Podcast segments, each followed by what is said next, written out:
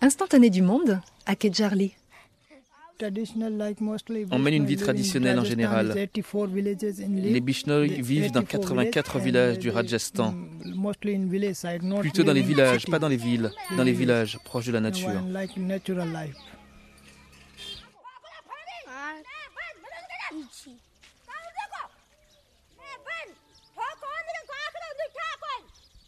La dizaine d'enfants s'éparpillent en faisant lever la poussière sous les pieds nus. Ils réapparaîtront bientôt, la batte de cricket à la main ou le veau à la corde. C'est un petit matin, dans un village Bishnoi, au cœur du désert du Rajasthan au nord-ouest de l'Inde. Une vie traditionnelle, ponctuée de chansons à la mode sur les lèvres des gamins ou de l'ombre des paraboles de télévision dans les cours de terre battue. Une vie qui file comme tourbillon de sable en ces contrées où l'on se protège à grand renfort de turbans ou de voiles diaphanes. Raju Bishnoi traverse la cour familiale et va s'asseoir sur le lit de corde en attendant le verre de thé qu'apporteront les femmes, sitôt que l'eau et le feu se rencontreront. Nous sommes des fermiers, on cultive et on élève aussi des chameaux, des buffles, des vaches qui nous donnent du bon lait. Certains revendent parfois un peu de lait en ville. Parfois, on n'a pas de pluie, c'est difficile de cultiver. Les gens ont des problèmes. Mais quand les pluies sont bonnes, ça va très bien. On a du millet et des lentilles, c'est ce qu'on cultive ici. On commence à planter en juillet et on va récolter en septembre ou en octobre parfois.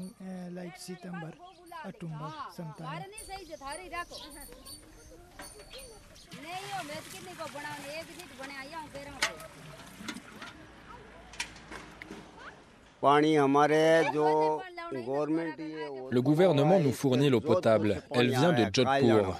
Pour les arbres et les plantes, on n'a pas assez d'eau. À cause de cela, les plantes meurent. L'eau que l'on trouve dans nos nappes phréatiques n'est pas bonne. Mais notre terrain est bon à cultiver. Mais l'eau n'est pas bonne pour l'irrigation. On n'a pas de bonne eau sur nos terres. Même si on fait des forages profonds, on ne trouvera que de l'eau impropre. On a essayé de nombreuses fois de creuser des puits et on n'a jamais trouvé d'eau qui pouvait être utilisée pour l'agriculture. La seule bénédiction nous vient du ciel. Le dieu Indra, le dieu des pluies, est le seul qui nous aide. Grâce à cette bénédiction, on est heureux. Si le dieu Indra nous ignore, on ne peut pas être heureux. On sera triste. On ne pourra pas élever nos vaches. On ne pourra pas faire pousser les arbres.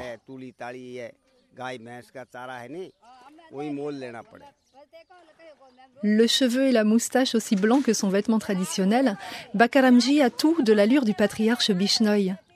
L'homme regarde les femmes tracées par leur passage des traits de couleur dans la cour brune et nue, entourée d'une clôture d'épineuses argentées, en profitant de l'ombre maigre d'un kejri, cet acacia emblématique du village de Kejarli dont il a tiré son nom.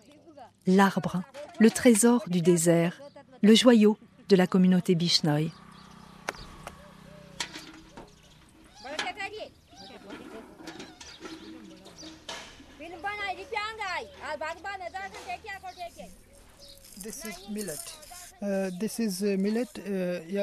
Vous pouvez voir ça, c'est du millet. La plupart des gens sont fermiers. Ils cultivent le millet et ils mangent des galettes de millet avec du beurre clarifié, du yaourt. Et ça, c'est un moulin que ma mère utilise tous les matins. Chaque matin, elle fabrique 2 kilos de farine et ensuite, elle va faire les galettes. C'est un bon exercice le matin. D'abord, le millet est mis à l'intérieur et on tourne.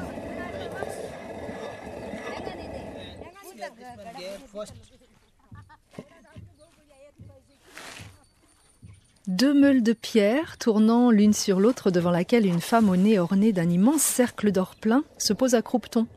La mère de Raju aura auparavant rendu hommage à la divinité Hanuman, enclose dans l'hôtel entre la route et la cour de la ferme.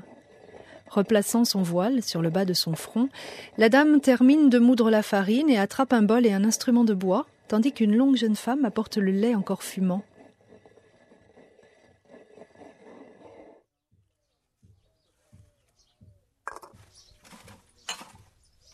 Ça, le matin à 5 heures, ma mère l'utilise pour fabriquer le beurre. On a des vaches et des buffles, donc on a du lait pur, du beurre clarifié pur. Tout est pur.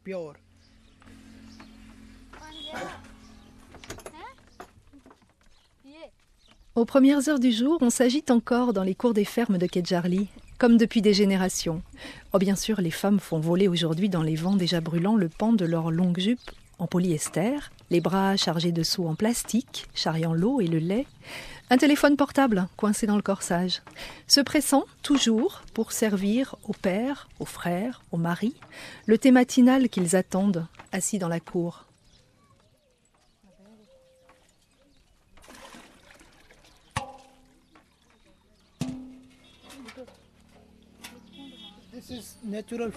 C'est un réfrigérateur naturel, fabriqué avec de la bouse de vache, de l'argile, du papier mâché et à l'intérieur on peut garder le lait, les galettes, tout reste frais.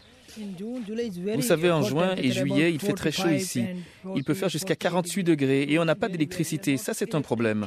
Le gouvernement nous en a donné seulement un petit peu cette année. Il n'y a que 4 ou 5 personnes qui l'ont. Donc ça, c'est pas un réfrigérateur électrique, mais naturel. On en trouve dans toutes les maisons. C'est fermé parce qu'il y a beaucoup d'oiseaux et d'animaux. Durant la nuit, il y a pas mal d'animaux qui viennent et qui essaient d'ouvrir, mais ils ne peuvent pas.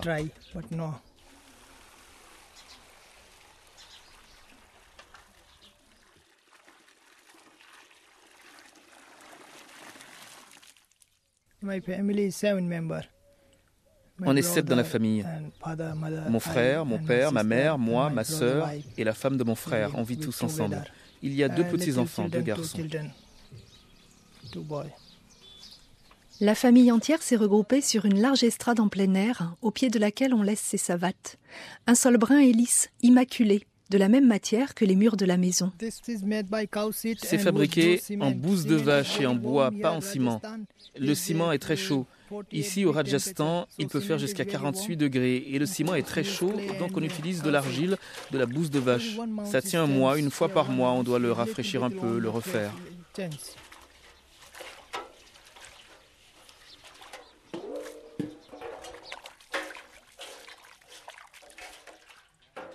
Au fond de la cour, un tas de bois mort est empilé avec beaucoup de soin l'attention que l'on prête aux objets de valeur, les branches soigneusement triées par taille, une pyramide ordonnée, recouverte de galettes brunes. Pour la cuisine, on n'utilise que de la bouse de vache et du bois. Le thé et la nourriture ont beaucoup de goût. Il n'y a pas de gaz dans ce village, tout est naturel. Le bois qu'on utilise, il vient d'arbres morts. On ne coupe pas d'arbres verts. Parfois, on trouve des branches qui tombent par terre. On peut les utiliser.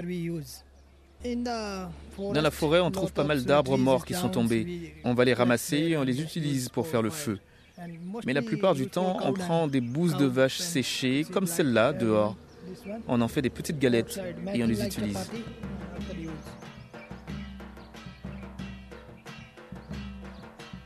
Ne pas couper d'arbres verts une des 29 règles qui régissent la vie des Bishnoi. Pour cette communauté, l'arbre est sacré, comme tous les êtres vivants. Une obligation dictée dès le XVe siècle par leur gourou, suivie avec toujours autant de sérieux qu'à ses débuts, dans ce village de Kedjarli qui a su déjà se distinguer par le passé par son immense assiduité au principe du gourou Jambeshwar.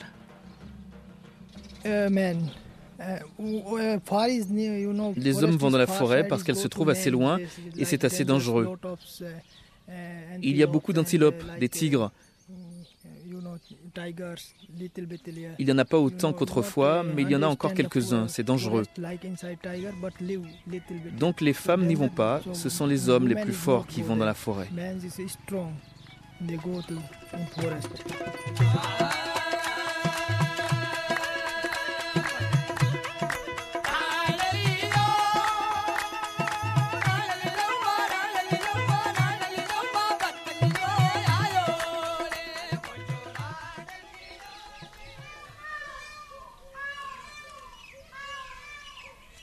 Instantanée du monde dans les villages Bishnoi du Rajasthan.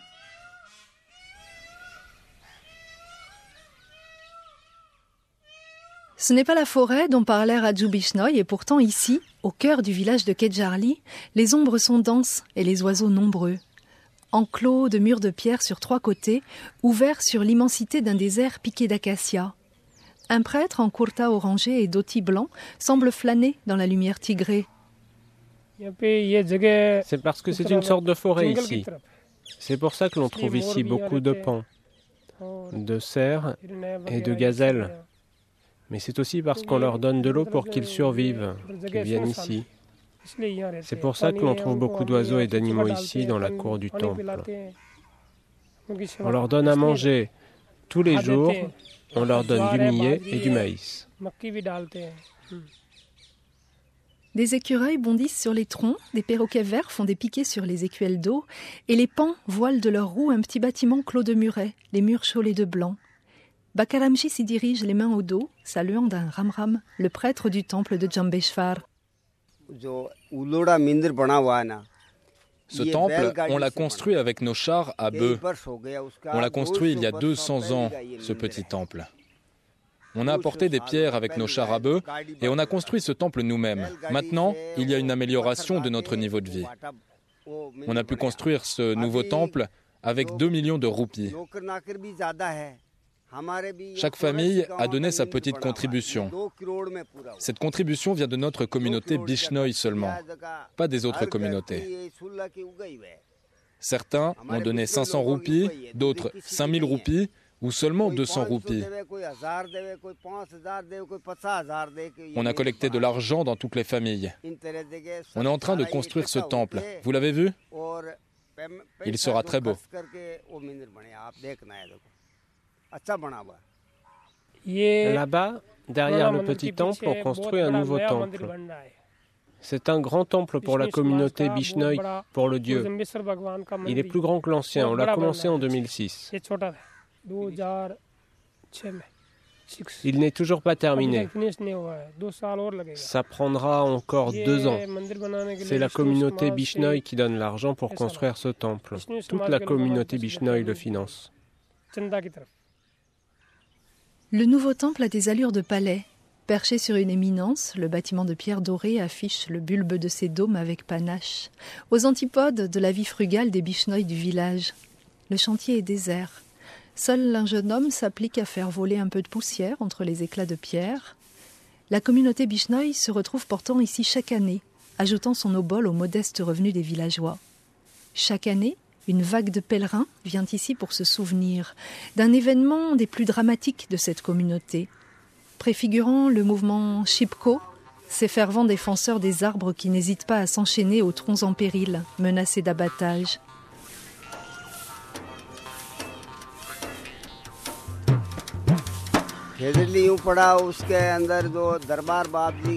En ce temps-là, en dehors du village de Kedjerli, ils étaient en train de construire un grand fort.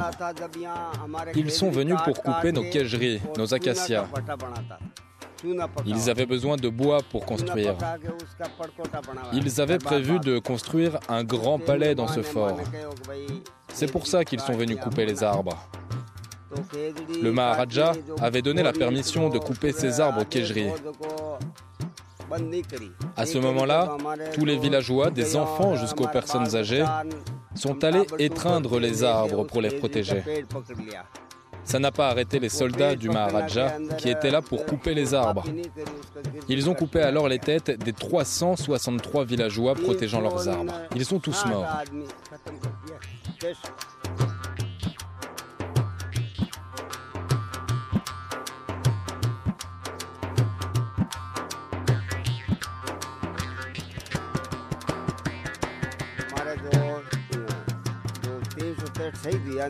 Nos 363 personnes sont mortes. Amrita Devi était à leur tête. Les cinq enfants d'Amrita Devi se sont sacrifiés aussi. La puissance de notre gourou, le dieu Jambeshwar, les a soutenus. La puissance de ce dieu les a incités à se sacrifier. Grâce à cette force, on a pris les arbres dans nos bras, mais les hommes du Maharaja ont coupé nos têtes sur les troncs. Mais Amrita Devi était là, portée par la force du dieu. Ce massacre a été fait par les hommes du Maharaja qui ont coupé 363 têtes sur les arbres. Après avoir entendu ce qui s'était passé, le Maharaja a fait graver une plaque de cuivre où il stipule de ne pas couper les arbres quégeries. Mais si malgré tout quelqu'un veut couper un arbre, Nous sommes prêts encore aujourd'hui à donner notre corps.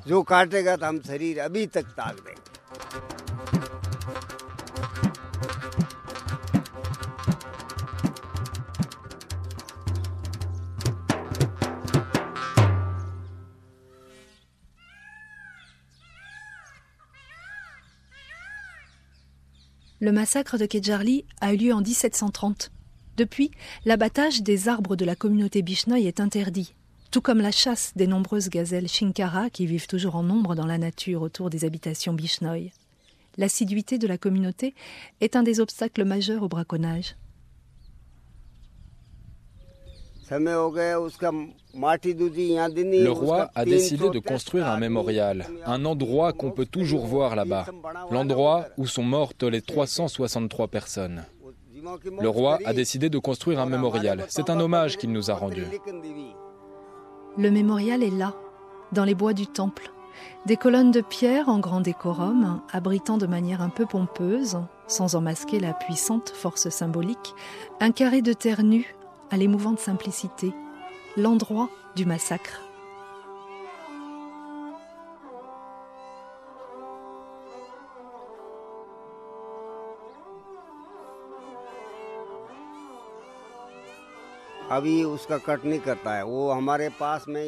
Aujourd'hui, on ne coupe toujours pas ces arbres.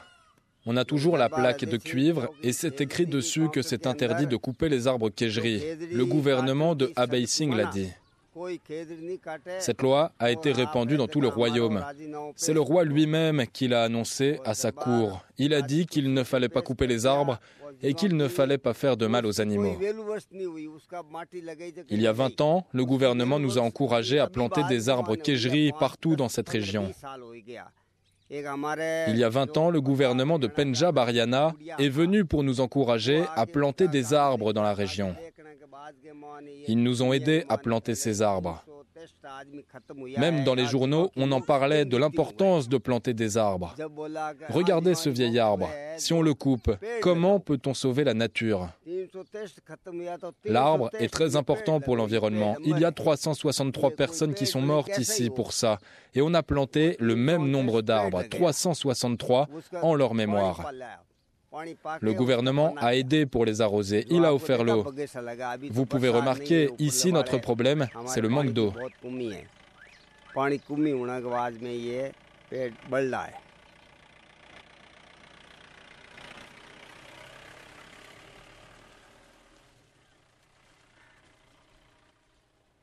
Bakaramji longe le mur de l'enclos dans l'ombre grise de monolithes de pierre dressés. Les pans font jaillir des cris soudains dans le calme de cette enclave verdoyante au milieu du désert. Le prêtre s'est absenté et le temple de Jambeshwar est maintenant fermé.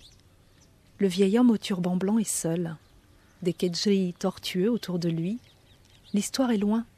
Les feuilles légères bruissent en silence, une apparente immobilité qui ne saurait masquer l'inextinguible foi des Bishnoi. Tout à fait. On est là pour mourir pour l'arbre. On a la foi, on est prêt à donner notre corps pour cet arbre Kejri. Sans les arbres, on perd le désir de vivre. On ne peut pas vivre sans eux. On n'a pas peur de mourir. En sauvant un arbre, on sauve la vie. On sauve l'arbre de vie.